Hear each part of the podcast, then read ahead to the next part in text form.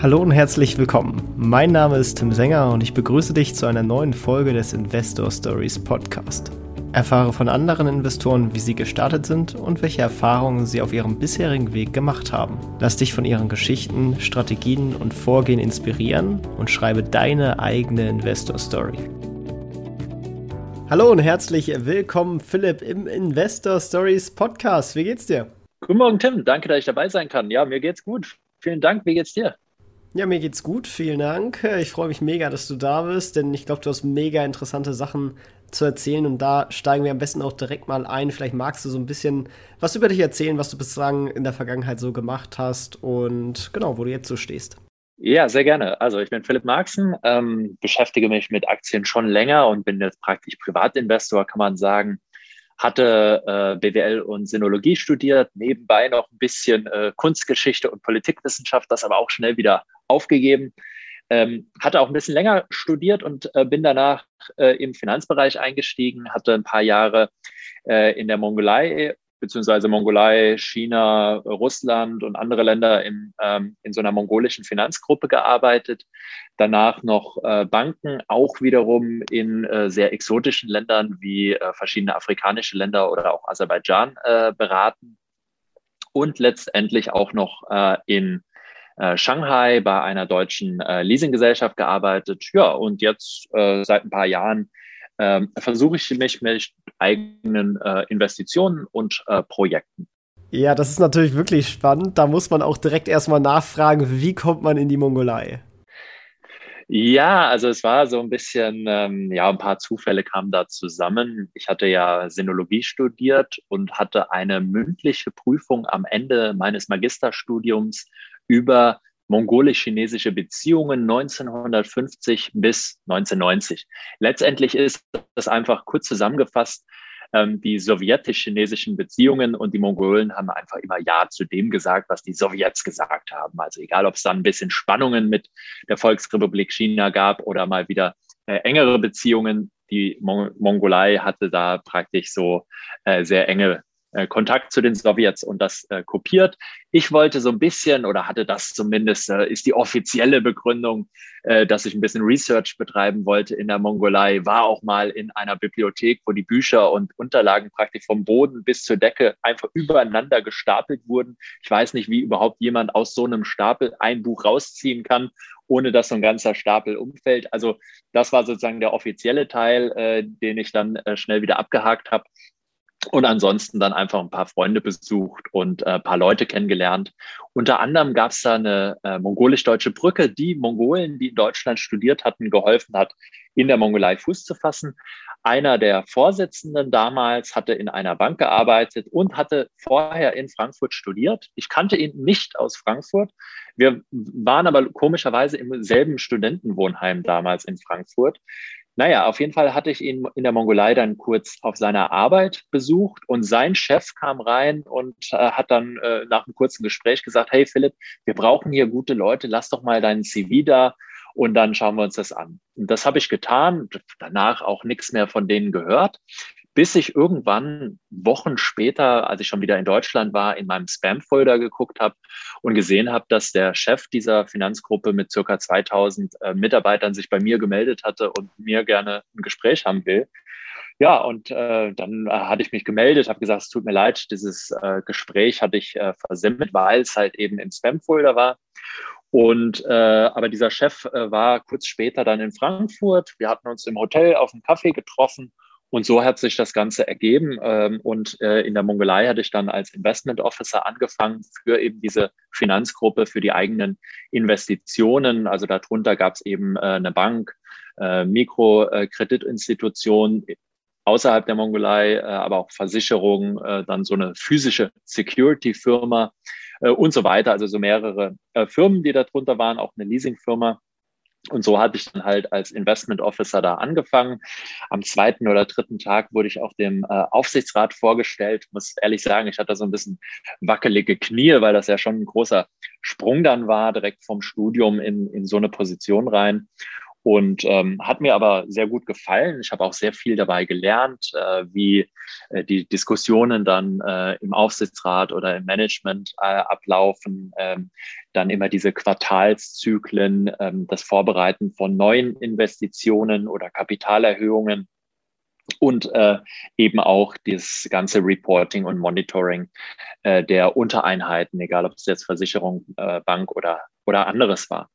Ja, und dann von dort äh, bin ich dann halt nochmal gewechselt zu der Leasing-Tochter darunter und äh, habe diese Leasing-Tochter noch für anderthalb Jahre geleitet ja, das war so ein bisschen so kurz zusammengefasst in der Mongolei, äh, wie ich da hinkam und dann da geblieben bin. Und es war, ja, es war eine sehr magische Zeit. Also ähm, ich habe immer noch einige gute Freunde dort, äh, Mongolen und Ausländer, die dort leben.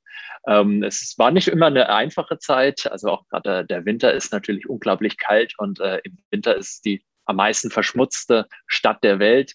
Äh, also nicht unbedingt sehr einladend, aber es war einfach wirklich eine, eine absolut ereignisreiche Zeit. Wirklich spannend und außergewöhnlich und ich glaube, so das spiegelt auch so ein bisschen dann deine Investmenterfahrung und äh, wie du das nutzt. Und vielleicht beginnen wir auch da ganz am Anfang. Wie bist du denn überhaupt zum Thema Investieren gekommen? Ähm, na gut, also so die, diese ganz ersten, ganz zarten Kontakte, würde ich sagen, gab es schon in der Schulzeit. Ähm, einerseits äh, war ja damals so ein bisschen diese Dotcom-Bubble, äh, wo einige äh, meiner Mitschüler oder auch deren Eltern dann äh, in irgendwelche ähm, Internetaktien investierten und andererseits hatte ich bei so einem Börsenspiel mit ein paar Kollegen mitgemacht. Ich sehe das aber sehr kritisch übrigens, so was so Börsenspiele angeht, weil häufig die gewinnen äh, dabei und dann nachher ausgezeichnet werden, die einfach blindlings das höchste Risiko eingehen und äh, in irgendwelche Penny Stocks reingehen, weil man hat ja nichts zu verlieren, kann aber viel gewinnen. Ich hatte damals überhaupt keine Ahnung, ähm, hatte äh, einen im, im Team, der sich wirklich schon relativ gut mit Chartanalyse damals auskannte. Ähm, hatte mir damals wenig gesagt, also im Nachhinein denke ich eben nochmal daran zurück und erinnere mich, der Patrick, ähm, der äh, hatte damals schon äh, sehr interessant äh, einzelne Charts analysiert und daraus dann äh, Rückschlüsse getroffen. Und äh, das hatte ich damals nicht wirklich verstanden, aber äh, finde ich äh, nochmal interessant, da nochmal zurückzugehen. Aber das war so, so ganz, ganz grobe Anfänge. Ich hatte aber mit, mit Börse relativ wenig zu tun. Ich hatte mich nicht groß dafür interessiert. Die erste Aktie war dann 2002 China Mobile, die ich mir gekauft hatte. Und erst ein bisschen später habe ich gemerkt, was für eine eigentlich philosophische Bedeutung eigentlich so, so Märkte haben. Und das hat mich dann wirklich da, dazu gebracht, mich unglaublich dafür zu interessieren. China Mobile ist dann aber auch schon so eine speziellere erste Aktie, oder? Na gut, ich meine, äh, ich hatte in der Schulzeit schon praktisch angefangen, ein bisschen Chinesisch zu lernen. So, ja, das war so 97, 98, dass ich da ein bisschen angefangen hatte. Und äh, somit relativ früh auch mitgekriegt, äh, was den Boom in China ausmacht. Und äh, praktisch eins und eins zusammengezählt im Sinne von, okay, ähm, es gibt einen Boom in China. China ist äh, das bevölkerungsreichste Land der Welt, wird vielleicht bald von Indien überholt, aber war zumindest damals das bevölkerungsreichste Land der Welt.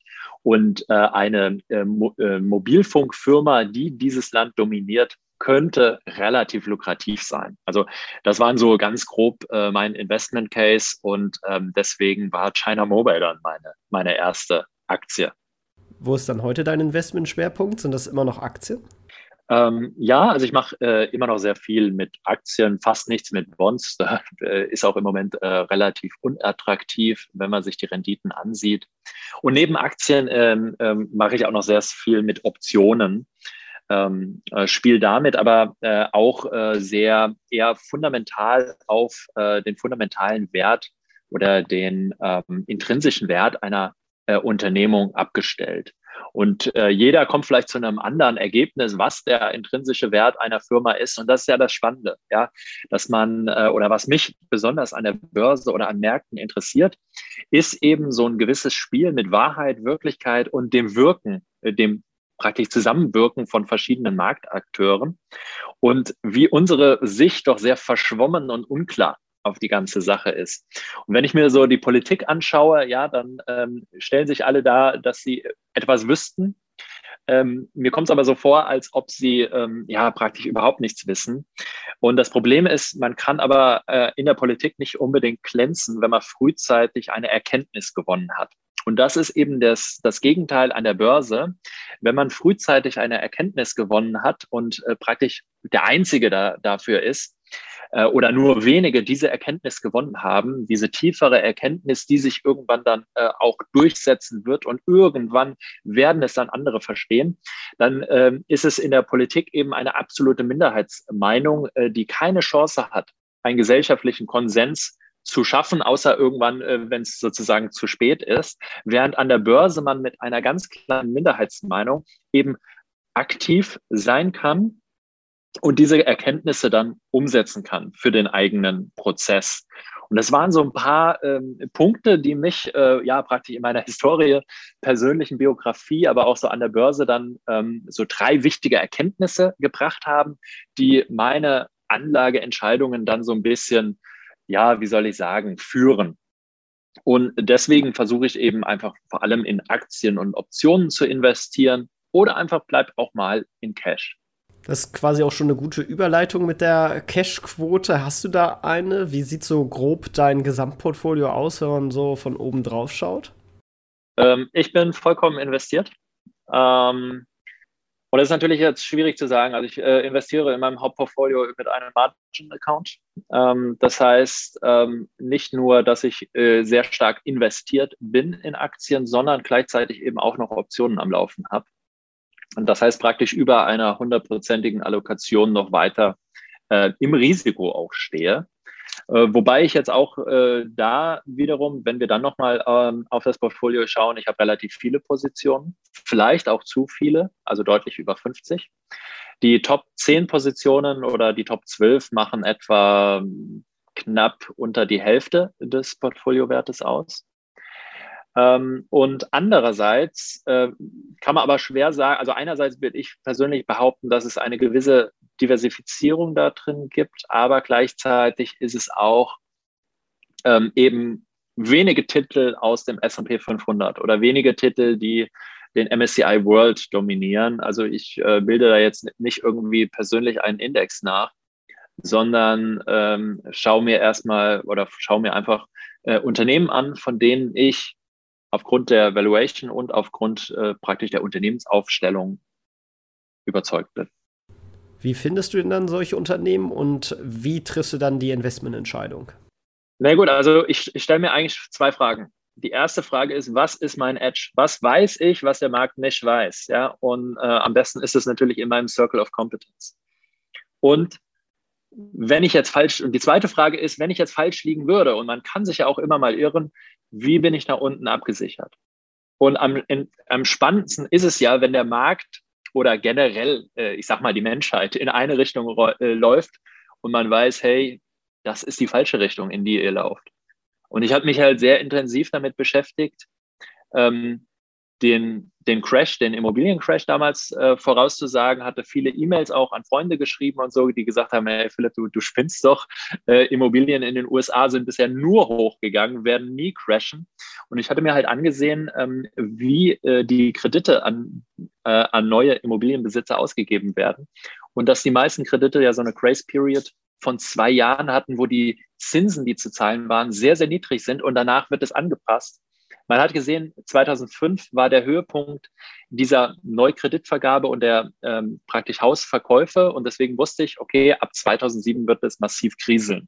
Und, und das sind halt so Kenntnisse, die man hat und wo es dann spannend wird. Das Gleiche, äh, vielleicht hast du ja meine Videos gesehen, wo ich vor Wirecard gewarnt habe, wo letztendlich ja der vielleicht zukünftige äh, Bundeskanzler äh, noch kurz davor äh, Wirecard nach Tat und, und, und Kraft unterstützt hat, was für mich absolut unverständlich ist. Und naja gut, er wird wahrscheinlich trotzdem dann gewählt werden. Und, und eine dritte Sache ist äh, auch die Pandemie. Äh, vielleicht hast du da auch äh, meine, meine Videos dazu gesehen, wo ich davor gewarnt habe, dass in Investoren oder generell Menschen überhaupt nicht verstehen, dass äh, Corona ein ganz wichtiges Thema sein wird, was uns prägen wird. Und das sind einfach so Momente, wo ich auch falsch liegen kann. Und das war nochmal eine wichtige Erkenntnis äh, bei dieser ganzen ähm, Immobilien-Crash-Geschichte. Was ich damals gemacht hatte, ist, ich hatte 50 Prozent meines Portfolios in Low-Beta-Stocks. Ich hatte so 30 Prozent Liquidität und 20 Prozent habe ich in Turbo Bear Zertifikate, so Knockout Zertifikate gesteckt. Mit so einem Knockout, ich glaube bei 8000 DAX-Punkten. Weil ich gesagt habe, oh, der DAX, der steht der stand damals, als ich diese Zertifikate eingegangen äh, war, stand der DAX so bei 7600 Punkte und ich habe gesagt, der wird massiv fallen, der wird auf unter 5000 fallen. Hätte ich aber auch nicht gedacht, dass er sogar unter 4000 fallen wird. Aber was ist passiert? Ja, er stand halt ein, zwei Tage über 8000 und ich wurde ausgenockt. Und äh, sozusagen meine Zertifikate, wo ich halt circa 20 Prozent meines Portfolios drin hatte, waren dann halt null wert. Äh, von einem Tag auf den anderen. Und ich kann mir dann halt auch nichts mehr dafür kaufen, dass dann letztendlich äh, wären die äh, Hunderttausende oder Millionen wert gewesen. Ähm, ja, weil ich halt vorher ausgenockt wurde. Und das zeigt mir eben auch nochmal diese zweite Erkenntnis. Selbst wenn ich einigermaßen richtig liege, man sieht es häufig nur verschwommen. Und wie bin ich nach unten abgesichert? Und lieber dann gehe ich Sachen ein, Wetten ein, die nach unten auch deutlich abgesichert sind, aber nach oben viel Potenzial haben. Und, ähm, und denke deswegen nicht nur eben in welche Wahrheit erkenne ich, die der Markt nicht erkennt, sondern auch, welche Wette möchte ich eingehen, wo ich nach unten wenig verlieren kann, aber nach oben viel gewinnen kann. So eine asymmetrische Wette. Das sind auf jeden Fall die besten Wetten, die das äh, Risiko-Rendite-Potenzial zugunsten von einem selbst stehen haben. Äh, vielleicht nochmal zwei kleine Anmerkungen von meiner Seite. Wenn der Podcast rauskommt, dann ist die Bundestagswahl bereits gewesen. Das heißt, äh, wir wissen dann schon vielleicht, wer unser Kanzler wird, ob das der Olaf wird. Äh, und zu den Low-Beta-Stocks, das sind Aktien mit geringer Volatilität, nicht wahr? Vielleicht einfach nur für die Leute, die den Begriff nicht so kennen. Ja, also Low Beta heißt ja, dass äh, die Schwankungen im Vergleich zu den Marktschwankungen geringer ausfallen. Das heißt, äh, wenn der Markt stark steigt, steigen Low Beta äh, äh, Stocks weniger stark an. Wenn der Markt aber auch stark fällt, dann sinken sie weniger stark. Also diese Marktbewegungen ähm, sind dann deutlich schwächer, übertragen sich deutlich schwächer auf diese Low Beta Stocks, die zum Beispiel sowas wie Coca-Cola oder RWE sind, während auf der anderen Seite eben ähm, Banken zum Beispiel häufig ein sehr starkes Beta haben. Das heißt, in guten Phasen dann äh, können äh, Banken sehr stark nach oben laufen, sehr große Gewinne machen, aber in Krisenzeiten äh, können Banken eben auch große Verluste einfahren. Sehr cool. Da würde ich auch direkt mal hinterher fragen, was wäre denn aktuell so ein Edge, den du siehst, äh, den der Markt vielleicht noch nicht sieht? Also ähm, ich sehe jetzt verschiedene Sachen, die ich persönlich anders sehe als der Markt. Ob das ein Edge ist, wird sich natürlich irgendwann äh, am Ende rausstellen. Kann natürlich auch sein, dass ich hier falsch liege und der Markt richtig liegt. Die erste Sache ist, wenn ich mir China ansehe, so sind die äh, in China ansässigen chinesischen Firmen ähm, sehr niedrig bewertet und sehr stark abgestraft worden in den letzten sechs bis zwölf Monaten. Viele Firmen sind äh, oder Aktienpreise sind um 50, 60, 70 Prozent runtergegangen. Und wenn wir auch mal von Sonderfaktoren wie zum Beispiel bei den Education-Aktien in China absehen, sehen wir halt auch, dass auf ganz breiter Front alle möglichen Aktien in China stark runtergegangen sind. Und auf der gleichen Seite sehen wir, dass ausländische Firmen, die stark vom China-Geschäft abhängig sind, eben deswegen kaum gefallen sind. Und manche dieser ausländischen Firmen machen 20, 30 Prozent der Umsätze, Gewinner, Cashflows, äh, Buchwertes in China und äh, werden immer noch mit extrem hohen Multiples bewertet, wie zum Beispiel Starbucks oder Tesla. Und da stellt sich für mich einfach die Frage, oder ich denke, eins der beiden passt irgendwie nicht. Entweder das China-Risiko für chinesische Aktien ist zu stark eingepreist oder das China-Risiko für diese ausländischen, aber stark von China abhängigen Aktien ist nicht stark genug eingepreist. Das ist mal der erste Punkt, den ich sehe, wo ich mit dem Markt nicht übereinstimme und wo ich vielleicht auch einen kleinen Edge habe. Der zweite Punkt, nach wie vor gibt es unglaublich viele Firmen ohne große Substanz, die mit Milliardenbewertungen überall so als Art Zombies rumlaufen. Ähm, bestes Beispiel ist natürlich Nikola, was jeder ja mittlerweile weiß, dass die äh, praktisch nur ein paar LKWs den Berg runtergerollen lassen haben. Aber trotzdem ist es sehr, sehr hoch bewertet. Und so gibt es in den USA eben Dutzende Firmen, neben den ganzen Meme-Stocks, wie natürlich auch AMC, die praktisch äh, 20 Milliarden etwa wert sind an Marktkapitalisierung und nur Kinobetreiber sind. Aber auch in Deutschland gibt es natürlich einige interessante Firmen, wie zum Beispiel Northern Data, über die ich ja schon einige kritische Videos gemacht habe, direkt über die oder auch mit äh, Viceroy Capital äh, darüber auch gesprochen habe. Also hier sehe ich eben diese große Problematik noch, dass diese, diese Blase, die Luft, dieser Luft aus dieser Blase von diesen sehr dubiosen Unternehmen eben noch nicht entwichen ist. Und auf der dritten Seite, der dritte Edge vielleicht, wenn wir uns das jetzt mal im Vergleich ansehen und äh, praktisch rein theoretisch AMC verkaufen würden und für das Geld dann Cameco und Gazprom äh, äh, kaufen würden, die beide zusammengenommen äh, auch nicht viel teurer sind, äh, dann kann man praktisch das äh, zumindest marginale Angebot an Uran komplett in die eigene Hand bekommen und damit äh, praktisch die Uran, das Uranangebot weltweit äh, fast kontrollieren. Und äh, wir sehen bei Uran schon seit Jahren ein Defizit. Es wird also mehr verbraucht, als wirklich produziert wird. Und es ist zwar insgesamt kein Mangel an Uran weltweit da, aber es dauert eben drei bis fünf Jahre, bis neue Minen ähm, praktisch an den Start gehen. Und äh, die, der Uranpreis spielt für die Strompreise bei Kernkraftwerken eine relativ geringe Rolle. Das heißt, äh, praktisch es gibt ein sehr unelastisches Nachfrage,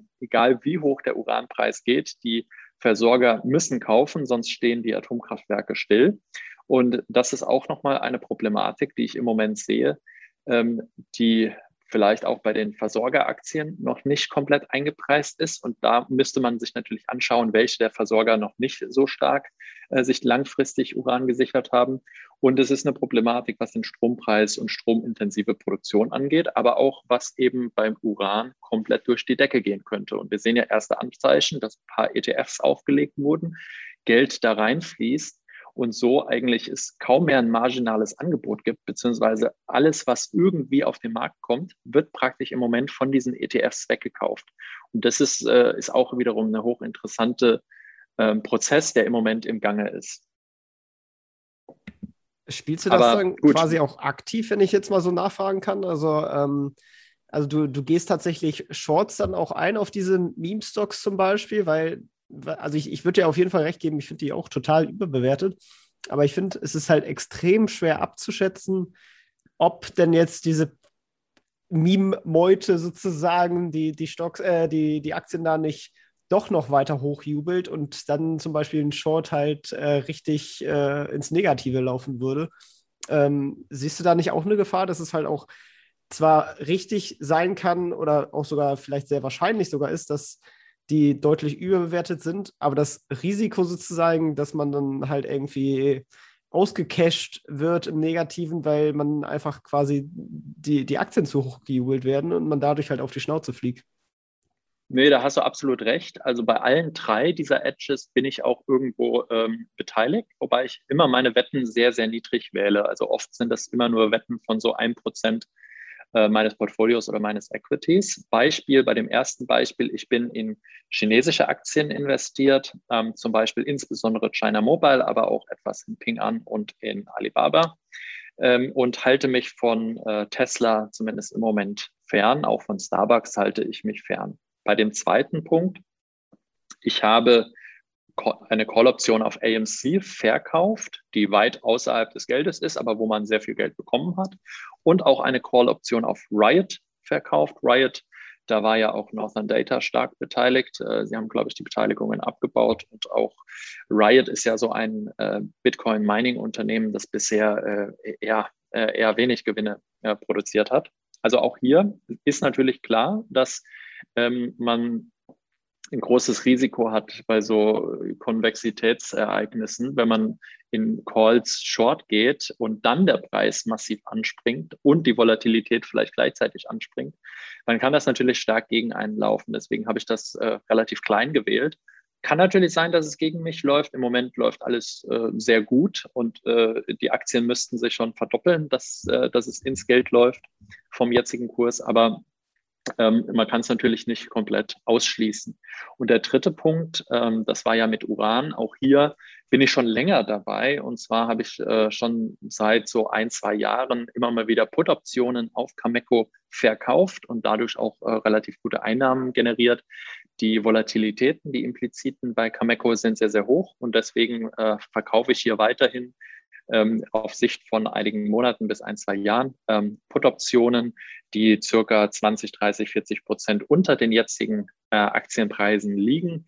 Und ähm, gehe einfach davon aus, dass äh, der Cameco-Preis hier nicht um, ja, sagen wir mal 20, 30 Prozent fallen wird oder das darf er fallen und vielmehr auch nicht, weil, wie gesagt, zusätzliche Minenkapazitäten werden in den nächsten 12 bis 18 Monaten nicht an den Start gehen. Also ja, ich äh, gehe diese Wetten ein, aber wie gesagt, immer nur so ein, zwei Prozent des Kapitals und ähm, ich weiß natürlich, wenn der Markt dann doch richtig liegt und ich falsch, dann kriege ich halt was auf die Mütze und äh, das hätte ich dann sozusagen auch verdient. Das ähm, sehe ich dann auch ein in dem Sinne.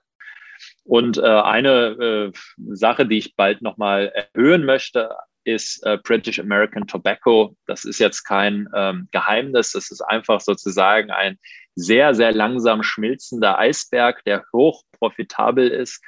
Ja, ähm, viele junge Leute rauchen halt nicht mehr oder gerade in den USA, wo British American Tobacco sehr viel Tabakprodukte verkauft, ähm, springen halt die Jugendlichen ab und rauchen dann lieber ihre Joints und nicht mehr Tabakprodukte. Ähm, aber wenn wir uns es ansehen, ähm, bisher zumindest sind die Umsätze kaum oder währungsbereinigt eigentlich fast gar nicht gesunken. Und gleichzeitig ist die Profitabilität sehr hoch und man wird einfach sehr fürstlich bezahlt fürs Warten mit sehr hohen Dividenden. Also hier glaube ich, eine Wette einzugehen, wo das Risiko nach unten ziemlich begrenzt ist, äh, es kann natürlich sein, dass es, dass es keine Kursgewinne gibt, aber ich persönlich wäre mit diesen Dividenden, die ich aus British American Tobacco ziehen kann, hochzufrieden. Ja, da bin ich ja tatsächlich auch investiert. Also ist natürlich alles hier keine Anlageberatung, keine Empfehlung. Macht euch eigene Gedanken, kauft niemals nach, nur weil das jemand erzählt. Und äh, das sind nur reine Informationen, die von unserer Perspektive aus erzählt werden. Und ja, also ich habe die tatsächlich auch die Aktie aus einem ähnlichen Case gekauft. Ähm, Finde auch, dass sie wirklich einfach attraktiv bepreist ist mit einer Cashflow-Rendite von 12%, 8% davon gibt es als Dividende. Natürlich muss man auch sagen, das Geschäft wird zwar nicht ewig laufen, aber äh, ich denke mal, da sind noch einige gute Cashflow-Jahre vor einem. Und ähm, klar, der Kurs wird jetzt wahrscheinlich nicht äh, der, der Burner sein, sozusagen, weil auch aus ESG-Kriterien vielleicht viele Fonds die Aktie nicht mehr kaufen werden und dementsprechend wird dann wahrscheinlich die Rendite eher primär über die Dividende kommen. Genau, also das glaube ich auch. Und äh, wie gesagt, ich spekuliere gar nicht auf ähm, Kursgewinne dabei, sondern ich glaube, die, die Aktie steht jetzt so bei 26,50 äh, Pfund. Ähm, und äh, ja, also äh, da, wo sie ist, ist es äh, meiner Meinung nach attraktiv. Ich spekuliere überhaupt nicht darauf, dass es äh, steigen wird und äh, meine Halteperiode dafür würde ich jetzt einfach erstmal unbegrenzt sehen. Könnte natürlich immer sein, dass ich dann mich doch irgendwann mal anders ähm, entscheide. Aber es gibt ja zwei Ansätze. Die einen Investoren sagen, es gibt nur kaufen und verkaufen und jeden Tag sollte man das ganze Portfolio durchgehen. Und wenn du dich nicht dazu durchbringen würdest, zu dem jetzigen Kurs zu kaufen, solltest du verkaufen. Ich bin eher, ähm, und ich, ich glaube, das gibt gute Gründe dafür. Natürlich gibt es auch vielleicht das Gegenargument mit äh, steuerlicher Betrachtung, dass man doch vielleicht nicht so viel handeln sollte. Und ich sehe halt eben noch das andere Argument, ähm, dass wenn man eben immer dieses Kaufen-Verkaufen-Argument äh, bringt, dann muss man sich mental extrem mit den einzelnen Positionen beschäftigen, was ich gar nicht unbedingt machen will. Mich äh, interessiert dann nicht mehr unbedingt genau, wie viel äh, Quartalsgewinn bei British American Tobacco angefallen ist, weil ich im Groben weiß, welche Marken das Unternehmen hat, wie das Unternehmen wirtschaftet, was sie machen und äh, von daher praktisch über kurzfristige Schwankungen hinwegsehen kann, beziehungsweise ich wäre dann sowieso zu langsam, um zu reagieren. Wir sind ja auch beide im Good Investing äh, Forum quasi aktiv und da hast du auch eine Kurzverstellung von deinem Depot gemacht und da hattest du als Ziel angegeben, ich hoffe, das ist okay, dass ich das sage, ähm, dass du langfristig Aktien unterstützen möchtest, die supporten möchtest, mit dem Management interagieren möchtest. Äh, wie stellst du dir das vor? Ähm, ja, ich glaube, dass, ähm, also erstmal würde ich sagen, viele verschiedene Wege führen nach Rom. Also man muss äh, entweder äh, man sieht, dass man outperformen kann oder nicht. Und beides ist okay, ähm, denn ich glaube, der Zinseszinseffekt ist immer der wichtigste. Und wenn man outperformen kann, gibt es auch verschiedene Wege. Für den einen passt es halt viel kurzfristig zu traden, für den anderen passt es vielleicht äh, so Shorts gegen Fraud-Unternehmen einzugehen und für den dritten passt es vielleicht Compounder zu finden. Und bei mir ist es so, ich interessiere mich dann wirklich auch für die Unternehmen und will äh, langfristig dabei sein. Wenn wir uns jetzt ansehen, so eine British American Tobacco, da bringt es jetzt nichts, wenn ich da versuche, irgendwie äh, das Management kennenzulernen oder irgendeinen Brief zu schreiben. Das äh, ist dann vielleicht schön und gut für mich, aber ähm, ganz klar ist, als so Mini-Aktionär ist es komplett irrelevant. Wenn man sich aber andere Aktien ansieht, äh, gerade Aktien unter einer Milliarde oder teilweise auch unter 100 Millionen, wenn man da vielleicht schon einige 10.000, 100.000 äh, in eine solche Aktie investiert hat, kann man teilweise schon unter den Top 100 Investoren sein. Es ist teilweise schwierig zu sagen. Wir sehen ja oft nur deutlich größere Investoren. Aber wenn wir uns ansehen bei zum Beispiel der Warschauer Börse, da hat der Warschauer, der, äh, polnische Staat schon 50 Prozent der Anteile. Und wenn wir dann die weiteren größten Investoren mal durchgehen, so die größten fünf bis zehn, dann kommen wir schon äh, zu relativ kleinen Losgrößen. Das heißt, äh, es ist nicht unrealistisch, wenn man da eine ein bisschen größere Portfolioposition aufbaut, dass man zu den größten 100 Investoren irgendwann gehört. Und dann ist es natürlich oder kann es interessant sein, mit ähm, einer solchen Unternehmung in Kontakt zu treten und mal zu schauen, wie kann man das Ganze Ganze unterstützen. Also die Warschauer Börse hat ja ähm, nicht nur eben das Ziel, die Aktionäre äh, praktisch zu beglücken durch äh, Dividenden und andere äh, äh schöne äh, Geschenke, sondern äh, ich glaube, es gibt auch ein gewisses politisches Ziel und ein gewisses Unternehmensziel, so eine regionale Börse aufzubauen, aber auch zum Beispiel eine Börse, die sich im Gaming-Bereich etablieren will. Und das könnte ja interessant sein, mal zu, zu brainstormen mit Leuten, die hier auch Investoren sind, wie könnte man im Gaming-Bereich mehr Sichtbarkeit schaffen? Oder wie kann man in diesem Bereich für die Warschauer Börse das Ganze unterstützen? Und das würde mich interessieren. Wie gesagt, noch glaube ich, bin ich da zu, äh, zu klein als Aktionär. Aber äh, wenn sich mehrere kleine Aktionäre zusammenschließen, die sagen wir mal unter den Top 1000, Top 100 äh, Aktionären sind und äh, sich auch breit erklären, hier äh, mitzuarbeiten, könnte das vielleicht auch für so eine Unternehmung attraktiv sein. Und, ähm, und das hängt einfach mit meinem Gedankengang zusammen, wenn man äh, in eine solche Unternehmung investiert, eben nicht nur in eine Aktie investiert, um diese dann wieder äh, zu verkaufen, wenn es zehn Prozent höher steht, sondern in eine Unternehmung investiert, weil man hinter dieser strategischen Marschrichtung steht, ähm, dann ist ja auch interessant, mal das Management anzuschreiben und ähm, das ja vielleicht auch kundzutun, dass man dahinter steht, was gerade gemacht wird oder äh, etwas nicht gut findet, was gerade passiert. Also wirklich so einer Unternehmersicht äh, für sich selbst entwickelt und äh, versucht, das äh, dann einzubringen in diesen ganzen Investmentprozess. Ob das irgendwelche Auswirkungen letztendlich hat, ja, seien wir mal ehrlich, wahrscheinlich nicht, ist die Wahrscheinlichkeit ist gering zumindest. Aber, und das war ja das Spannende praktisch gerade bei diesen Meme-Stocks im Jahre 2021, hat sich ja ergeben, dass einzelne Aktionäre und die Aktionäre als Masse durchaus in den Kontakt mit Management getreten sind und einige Manager, zum Beispiel von AMC, spielen das ja sehr schön und äh, versuchen, die Aktionäre da so ein bisschen an der Stange zu halten und ähm, da was so zurückzuspiegeln. Ich bin, ähm, ja, vielleicht kurz äh, gesagt, ich habe einen Short Call auf AMC. Also ich glaube nicht, dass äh, die durch die Decke gehen äh, beziehungsweise sie sind ja schon durch die Decke gegangen. Ich glaube nicht, dass es weiter steigt und ich ähm, äh, nehme hier ein bisschen äh, dieser extremst hohen äh, Volatilität äh, als äh, Profit mit.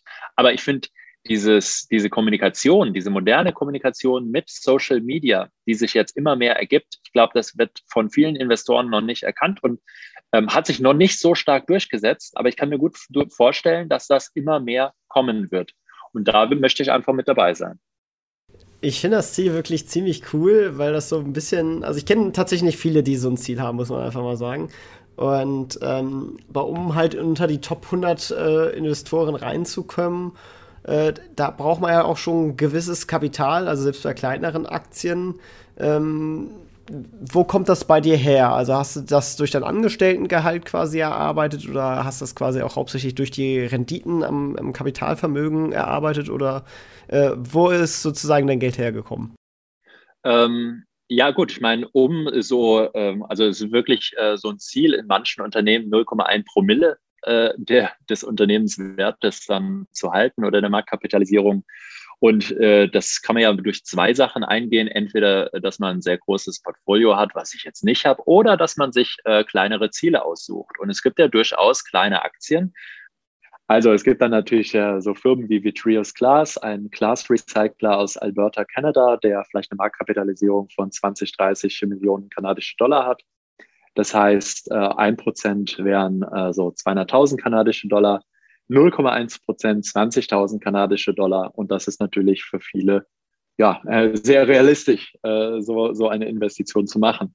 Und natürlich bei so einem Microsoft oder äh, Apple und so ist es äh, komplett unrealistisch. Das heißt, wenn man so, äh, so solche Ziele hat, muss man sich natürlich kleinere Unternehmen suchen.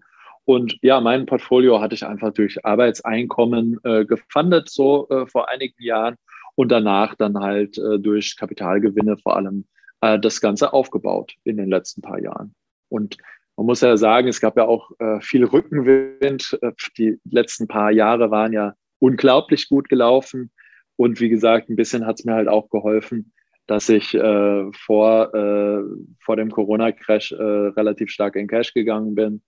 Ähm, leider nicht so stark auf Put-Optionen oder gar nicht auf Put-Optionen gesetzt habe, aber ähm, naja gut, äh, zumindest äh, ist das Portfolio nicht wirklich runtergegangen oder kaum runtergegangen und danach halt äh, weiter explodiert. Und äh, da kam halt auch viel Glück zusammen, dass äh, die letzten Jahre waren natürlich auch unglaublich gut, auch wenn ich eher nicht in diese ganz großen Tech-Aktien drin äh, bin oder nur untergewichtet da drin bin, sondern eben in eher so ein bisschen kleinere und Value-Aktien und eher auch außerhalb der USA.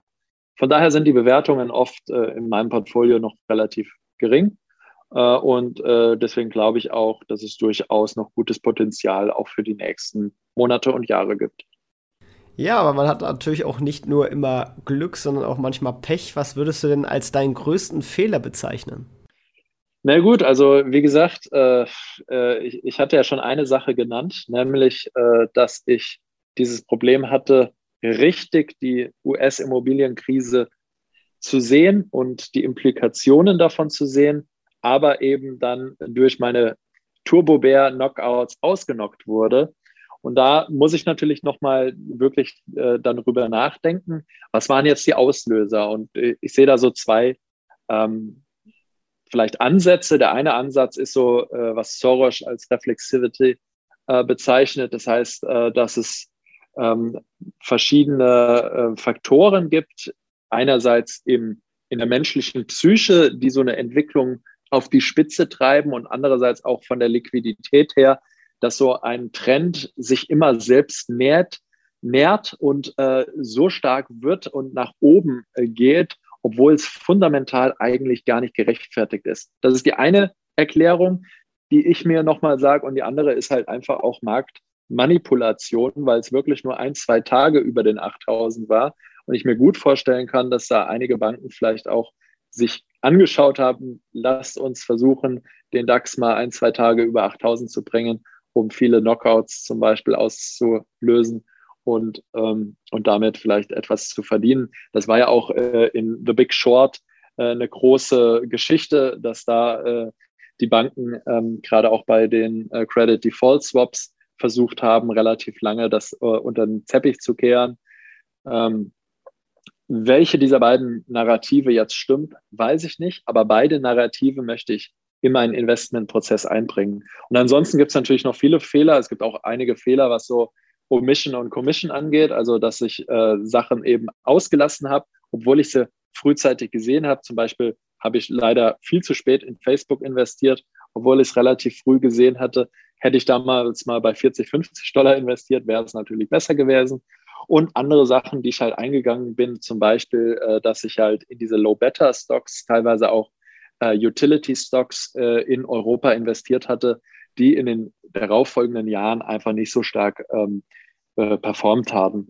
Ja, aber insgesamt bin ich sehr zufrieden mit meinem Portfolio und ähm, ich sag mal, was gut und schlecht ist, ist häufig auch so ein bisschen die eigene Sicht auf die Dinge. Also ich habe äh, einige Multibagger im Portfolio und über manche freue ich mich riesig und über andere ärgere ich mich. Also zum Beispiel freue ich mich sehr, dass äh, Biontech äh, ein Multibagger in meinem Portfolio ist. Aber andererseits ärgere ich mich sehr, dass LHV Bank, was äh, meine größte Bankenposition ist, hat sich auch ver-x-facht. Aber da wollte ich eigentlich noch viel, viel mehr nachkaufen und eine viel größere Position aufbauen, dass ich eben dann so ähm, 0,1 Promille der, der Bank oder mehr äh, an dieser Bank halte. Und äh, bei den jetzigen Kursen von um die 40 Euro pro Aktie finde ich das einfach nicht mehr äh, so attraktiv und äh, muss dann sozusagen mich mit meiner Position da zufrieden geben, auch wenn ich dann eben nicht äh, zu den Top 50 oder 100 Aktionären gehöre. Also da habe ich mich so ein bisschen dann äh, geärgert über die gute Performance. War das jetzt irgendwie ein Fehler oder so? Kann ich nicht, kann ich schwer sagen. Ja, vielleicht hätte ich mehr noch da konzentrierter investieren sollen und vielleicht andere Investitionen dann auslassen sollen. Aber gut, im Nachhinein ist man immer schlauer und insgesamt bin ich sehr zufrieden, so wie es gelaufen ist. War natürlich, wie gesagt, eine extrem gute Periode. Also in den letzten Jahren war es ja fast so, egal in was man investiert hat, Kryptos, Gold, äh, Aktien, Rohstoffe, Immobilien, egal in was, alles ist komplett durch die Decke gegangen. Und wenn man da äh, drin war, äh, dann hat man eigentlich, äh, ja, also große Gewinne gemacht. Dann würdest du auch bei Iontech als deinen größten Erfolg bezeichnen oder etwas anderes? Äh, ach, ich weiß es nicht. Also äh, ich, ja, also ich habe ich hab eine Reihe von äh, Multibagger ähm, oder knapp an die 10 Bagger dran. Ähm, Biontech, was ich da sehe als mein Erfolg war, äh, dass ich so eine Art Venture Capital Sicht darauf hatte. Also nicht, dass es so gut gelaufen ist, sondern dass ich das erkannt habe. Nämlich äh, an der Börse verhalten sich viele Kurse, ich sag mal, linear. Das heißt, äh, wenn ein Kurs heute bei 11 steht, dann steht er morgen vielleicht bei 11,2 oder bei 10,7 oder so. Aber selten steht er heute bei 11 und morgen bei 4 oder bei 30. Höchstens, wenn es irgendwie vielleicht einen ganz großen Durchbruch beim Krebsmittel gibt oder es ein Fraud war. Und äh, bei BioNTech war es genau so. BioNTech hat sich eben nicht äh, sprunghaft entwickelt, obwohl Venture Capital Investoren oft sagen, es geht über Sprünge nach oben. Und ich hatte dann halt gemerkt, okay, bei BioNTech äh, Anfang 2021 war es so, äh, viele der anderen Impfstoffhoffnungen haben sich zerschlagen und BioNTech war auch für oder wahrscheinlich für die Varianten hilfreich. Und der Markt hat es nicht erkannt oder nur mit ja, mal einem halben Prozent irgendwie generiert äh, und nicht eben mit einem Sprung, dass BioNTech irgendwie direkt das doppelte oder dreifache Wert war. Und äh, wir sehen einfach die Entwicklung. Also ich bin dann kurz unter 100 Dollar eingestiegen. Ich weiß gar nicht mehr, 97 oder sowas. Und dann sehen wir eben diese Entwicklung hoch zu über 400 und dann wieder runter bis, ich weiß gar nicht genau, wo sie jetzt stehen, bei 340 oder sowas. Diese Entwicklung war relativ linear. Es gab wenig Sprünge da drin und wenig neue Informationen. Also man wusste eigentlich schon alles, aber der Markt preist manchmal neue In äh, Informationen eben nicht direkt ein, sondern in so einer langsamen, linearen Fasson.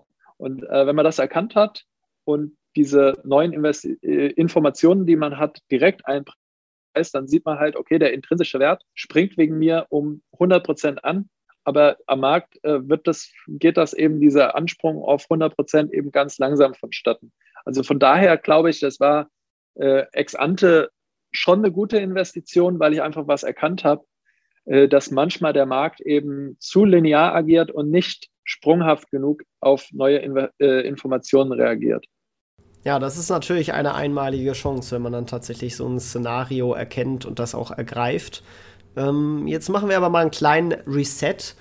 Wir sagen, du wachst im Körper einer komplett neuen Person auf. Du hast einen Angestelltenjob mit 1500 Euro Nettogehalt. Auf deinem Konto liegen noch 10.000 Euro auf dem Tagesgeldkonto quasi herum. Und äh, ja, du hast zwar noch dein ganzes Wissen, aber kein Netzwerk mehr und ähm, ja, musst sozusagen noch einmal von vorne anfangen. Wie würdest du das Ganze angehen? Gut, ich meine, Wissen ist eine Sache, Emotionen und so weiter ist eine andere Sache. Äh, und ich würde einfach mal hoffen, dass der Körper irgendwie im Körper eines Anfang 20-Jährigen ist. Das heißt, dass äh, dieser Zinseszinseffekt noch viel, viel länger. Ähm, ja, du bist jung, schön und sexy. Okay, super. Das ist ganz wichtig. Ja, da freue ich mich schon mal drauf. Ähm, ja, was ich dann machen würde, ist einfach, weil ich persönlich liebe es einfach aktiv zu handeln. So, und selbst wenn das am Anfang bei mir nicht so gut funktionieren würde, würde ich auf jeden Fall persönlich aktiv handeln, weil es auch so eine Art Hobby ist und mich sehr intensiv damit beschäftigen. Würde ich jetzt Alpha damit generieren, ja oder nein? Ich weiß es nicht. Und selbst wenn man Alpha generieren würde, würde es mit 10.000 Anfangskapital nicht gerechtfertigt sein, so viel Arbeitszeit da reinzustecken. Also das wäre schon eine Investition. Aber ähm, ich würde dann auf jeden Fall aktiv äh, anlegen und vor allem eben diesen äh, Zinseszinseffekt langfristig äh, versuchen auszunutzen.